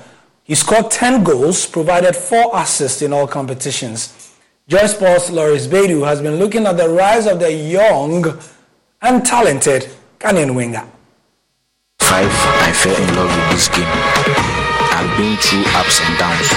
I've been all around the world. All of it is to get here today. Looking back, I can tell you that the future belongs to those who believe in the beauty of their dreams. My name is Enesina Mapia. People call me Nana. Welcome to my American dream. This is not some poem, neither is it some attempt at literature. These were the words of a young boy who had just turned 18 in 2022 and had sealed a move to Danish side Nordsjælland after successfully going through the ranks at Right to Dream. A year on, and his name is already on the lips of Ghanaians as the quest to end the Black Stars Trophy drought takes another shape. It might be his maiden call up into the senior national team, but Ernest Nuamah is not new to the Ghana football ecosystem. And even if he was, many might already have heard of his exploits at Nordsjælland even before a national team assignment. Three months after signing for the Superliga outfit, the then 18 year old was thrown into a game that Nordsjælland were trailing in at halftime. He came on in the 67th minute against Aarhus at home on April 10, 2022. But it didn't take him too long to settle and get along. Nuamah scored what looked like the winning goal six minutes from full time before the away team got the equalizer in added time. It was the beginning of something unique. The 23 minutes cameo was enough to see Nuamah adjudged as man of the match, a sign of what was to come. He went on to feature in eight more games as the 2021-22 Danish season came to an end. Then came the new season and a new mission for Nuamah. He had been promoted fully to the first team with no junior assignments. The winger was on preseason tour with the club, where he scored in one of two friendly games they played. Nuamah started the season in electric fashion and was rewarded with a place in Ghana's 55-man initial pre-World Cup squad. He had directly been involved in seven goals, scoring five and providing two assists. In the end, the call-up came too soon for the teenager, and Ghana went on to exit the Mundial at the group stage. But for Nuamah, finding himself in the provisional squad was a bit of motivation and only meant more hard work in his game could see him earn a spot in the senior national team. While he waited for that part, there was something in the line for him. The Black Meteors needed to qualify for the 2023 Africa Cup of Nations to be staged in Morocco but they first needed to overcome the hurdle of going past Algeria. He was included in a star-studded side called up by Ibrahim Tanko for that assignment, and Nuamah didn't hesitate, joining Fatawu Issahaku and the others for the challenge ahead. The Nordsjælland star started both encounters against Algeria and proved pivotal in the first and second legs of the game. While Fatawu Issahaku may have stolen the headlines with his two goals in both fixtures, Nuamah provided the assist on both occasions, but the second at the Baba Yara Stadium was a real work of art. Back in Denmark, Nuamah was leading Nordsjælland's chase for Champions League football once again and was very close to achieving it until the latter games where they fell short. But on an individual level, the highly rated Ghanaian was brilliant on all fronts as he scored the most goals for Nordsjælland in the league. He netted 12 goals and provided 4 assists in 30 league appearances, while being involved in 19 goals in 34 games across all competitions. His efforts paid off as he won 3 individual awards at the end of the Danish season. He won the Spring Best Player Award, which was voted by head coaches, the Player of the Year Award, which is voted by the players in the league, and the Young Player of the Year Award, which is also voted by the league's panel of experts. Even before the reception of these awards, Nuamah had been named in Ghana's squad for the next 2023 Africa Cup of Nations qualifier as they travel away to Madagascar.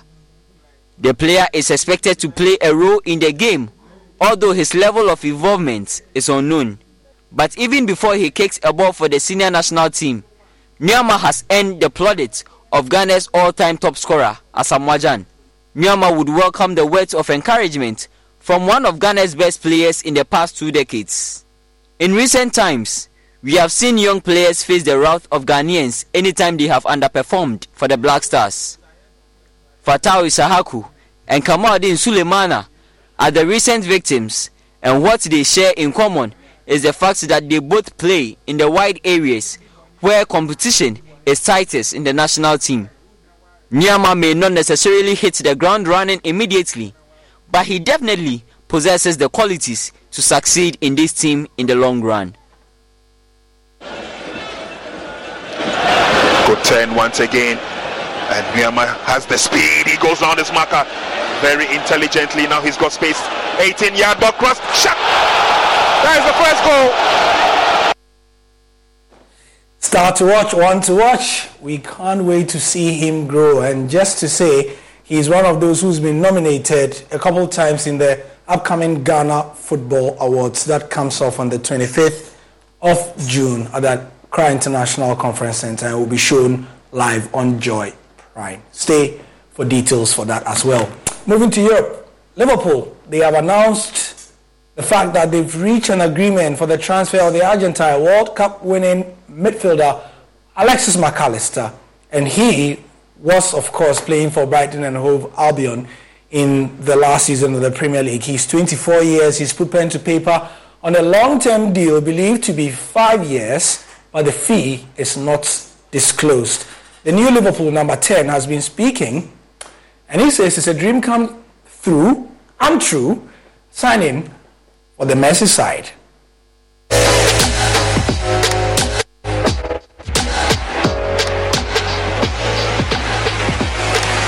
Alexis, welcome to Liverpool FC. How does it feel? Thank you very much. Uh, it feels amazing. It's a dream come true. Uh, it's amazing to, to be here. Um, can't wait to, to get started. You've taken the number 10 shirt. Some great Liverpool players in the past have worn that shirt. You've worn it at your other clubs as well. Any particular meaning behind that number for you? No, not really. Uh, I know um, I know how important is number 10 for in football. Um, I had the possibility to, to take the number 8 as well, which is uh, a big number for, for this club because of Gerrard, of course. Uh, but I decided for number 10 because um, I use it uh, a lot of time in Argentina, in Brighton, under 23s national team as well. So um, it's a number that I really like, and that's, that's why I chose it. And just finally, what's your message to the excited Liverpool supporters that will be watching or reading this interview?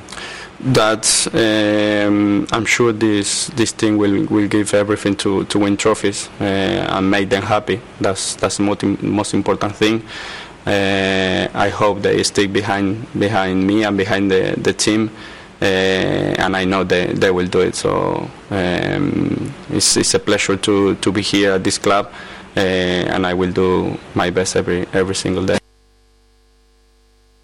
Alexis Mac Allister. Now he made it to Liverpool. Another player who didn't was Jude Bellingham. He's going to Real Madrid. We'll talk about that pretty shortly. But what about Leo Messi? Barcelona manager Xavi Hernandez believes the Argentine superstar snapped a fairy tale return to the Catalan club in the hope of seeking a quiet life. That's according to Xavi in the MLS. And this is after Leo confirmed his historic move to Inter Miami. That was yesterday. Messi confirmed his move to the Major League Soccer side and he spoke to Mundo Deportivo and Sport. The Argentine great has received lucrative offers to follow Cristiano Ronaldo to Saudi Arabia. Um, this summer with Al Hilal among his suitors. Al Hilal are said to have offered him $1 billion. Barcelona were also interested in re signing the 35 year old. He's now set to move to the US and join the club that is owned by David Beckham, a club that is part owned by David Beckham.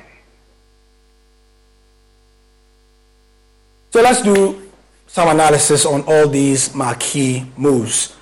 Messi goes to the US. Mac Allister chooses Liverpool. Karim Benzema goes Saudi Arabia. N'Golo Kante as well.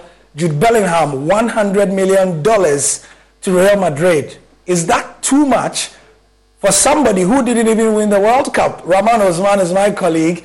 He's in the UK. He's in London at the moment. Rahman, my first question to you, has football gone loco? I mean, Mac Allister won the, the, the damn World Cup, and he cost all of what, 35 million or something like that. Jude Bellingham didn't get to the final of the World Cup, and he cost 100 million dollars. Are we going crazy in football? Yeah, it's about the profile, isn't it? And, and I mean, Jude Bellingham is highly is tipped to be the, the biggest midfielder to come from England in this kind of generation. And if you look at the team involved is Real Madrid and easily the biggest club in history. So I'm not surprised. And yeah, it's true Jude didn't win the World Cup, but you were at the World Cup, Jude Bellingham, it's easily unplayable if he's fit. And I think he scored England's first goal at the World Cup against Iran. And Liverpool actually wanted him, but they just couldn't match the the fee that um, Madrid were offering. And I, I think it's it's quite really fair. And I like Mac Allister too. I think he's a really good player, but he's not English, and being English also plays a big role in, in, in the profile of the player and and all that. Yeah, but it, it, should work out for Liverpool. And I have to say also the wages play a big deal. Um, Mac Allister was on, on a high wage at Brighton, and he's going to get about 120 at Liverpool. For him, it's life changing. So um, it works out for both of them quite really well. I'm quite excited for Jude Bellingham because he's going into Real Madrid at a time where Madrid are looking to build something special. And he's he's 20, maybe 21, mm. and yeah, he's he's going into the team at a time where they have midfielders who are at the twilight of their career. So he will definitely have a chance to play like Modric. I, I can't see him playing like he did this season, next season um, Toni Kroos is almost out of the door also. So Madrid need that kind of rebel. They need somebody energetic, and, and, and Jude ticks all the boxes. All, all the boxes, yeah. Mm. At, the, at, this particular moment. So um, a lot of people have raised concern that he's got a few knee problems and he's 20 and he's already having braces on his knees. That could be something you keep an eye on as he continues to grow. But there's no questioning his ability and his personality. And even at the, the young age, because um, I follow England too, and I know how highly rated people like Henderson talk about him, and not just because of his footballing abilities. You need that kind of personality in a player, and the personality is that when you go to a stadium that has maybe ninety thousand or eighty thousand, like we saw at the World Cup, and he's not, he doesn't shrink. He he absolutely becomes maybe twice as tall when he sees that kind of crowd, and at that age you know he's made of something something special. So it, it, it looks like a good deal from where I said. Mm. We are seeing clips of Jude Bellingham around on our screens, and he's mm. wearing the famous black and yellow of Borussia Dortmund. Somebody yeah. who will be wearing black and yellow and has also been paid a bucket load of money at his new club in black and yellow is Karim Benzema. Look, the monies the Saudis are throwing Rahman, give me a word, please. it's hard. It's mental, honestly. It's, it's mental, really. Uh, yeah, it's mental. They are giving N'Golo Kante 100 million. Yeah, and if at Chelsea, normally they say to N'Golo that he doesn't really even spend his money. N'Golo is so modest that now he's going to get 100 million every year. And to put this into context, when China came through, the biggest pay they had ever given anyone was Oscar, and that was 23 million. N'Golo is going for 100. Karim is going for 200. Christian is on 200. They attempted to offer Leo with 400. So it's it's numbers we'd never seen in, in the sport of football. So it's it's and and, and N'Golo deserves that. He's he's he's he's he's de- redefined what a superstar footballer is, and for those who saw him even before he went to Leicester they they say in if you come from where we come from in Africa, we think that he's playing because he's got relatives in Africa he needs to look after. Because he every time I saw N'Golo on the page, he worked harder than any other player and he had enough skill than any other person.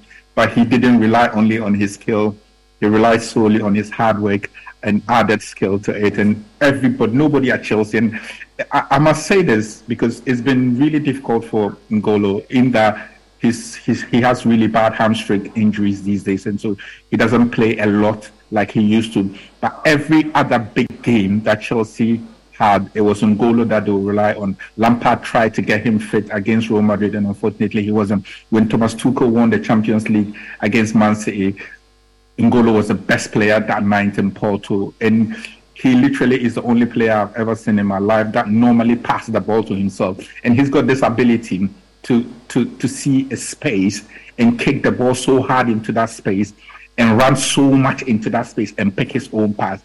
And I think his humility is, is well documented also. At the end of this season, I was stood in the mix zone and he came to pass. So, I mean, somebody from outside asked him if he was going to stay at Chelsea. And at that, at that time, he hadn't had this offer from Saudi. And he smiled and said, Well, we'll see, because they were still discussing for him to to stay at Chelsea, and everybody loves him there. But you can't begrudge him. This is life changing money. He would never ever get this kind of money. And so, if if they come, and again, the lifestyle again suits him because he's Muslim, he's conservative, and living in, in the holy city of Mecca would would mean a lot to him. Mm, yeah. Yeah. But with all this Saudi money coming into play, we are seeing what they are doing, you know, upsetting the apple carts. The uh, the PIF, as it's the, so, the sovereign fund is called, Yeah. have basically put all the top four clubs together and are making sure that they buy the biggest and or some of the most marketable players in the world in order to put Saudi Arabian football on the global pedestal. My question to you, Rahman, before you go is Are the monies they are offering a danger to the financial market that is world football? Or this has happened before and it will be fine? Uh, Listen, when it comes to issues of money, it does really depend on how far we want to go. Because everywhere that there's been substantial increase in group in football, there's a certain level of injection of money. When, when Man United were the best team in England, they were the highest paying club in England. 20 years ago, when I was around 10, they were buying somewhere like Rio Ferdinand for 20 million. Mm. That was life changing money at that time. Real Madrid in the Galactico era were literally buying the best players in the world and they had the more money. So to catch up or to close the gap on mainland Europe, you need a certain level of money. And that's what Saudi are trying to do. And from where I sit and from the people we speak to, we understand that it's more like them trying to bid for the World Cup because they've seen Qatar host the World Cup in grand style, and they believe that they're a bigger Arab, Arabian country, bigger money, and they can equally do it in the next 10 years. And generally, we think that that's where they're trying to go to. And they first want to improve their league. And to improve your league, you need to have a top four. And that's why you mentioned that the PIF is trying to build a top four. And even in Saudi this morning, it was a big problem because Al Shabaab is also one of the big teams, but they've been left out. They're saying, why are you leaving us on this? Maybe make a top five. So it, it, in the end, time has answers to all these, but it's a massive step for them. It's a lot of investment. And like we said, the monies are mental. Yeah, but if you yeah. can get Cristiano to come, and I think this is where I think it will Rahman, if we can be wrapping up, just uh, just just just briefly on that on that the timing. I think a lot of people are able to follow the Saudi Arabian league than the MLS because of the timing. So a lot of people in Europe will follow more Arabian football than they can follow the US football because of the time difference. So we'll see. Like you rightfully said, We'll see nobody has the answer. Yeah. Yeah. Some of us suddenly in the last two days went to check on Inter Miami and their position and who they are playing next and, and that they won in the US Cup. That is what signing big players will do. Rahman Osman, thank you very much. He writes for. LondonWorld.com. We could talk about this all day and all weekend. But thank you very much for your time and for staying with us as well. We'll talk about Messi and others tomorrow on Game Plan on Joy 99.7 FM. It's streaming on YouTube, Facebook, and Twitter Spaces. 1:15 uh, p.m. is the time on Joy FM. We'll be talking more about Saudi and everything. Myself, Fent, um, and then the rest of the guys. I'm Gary Al Smith. You take care. PM Express is next, the business edition.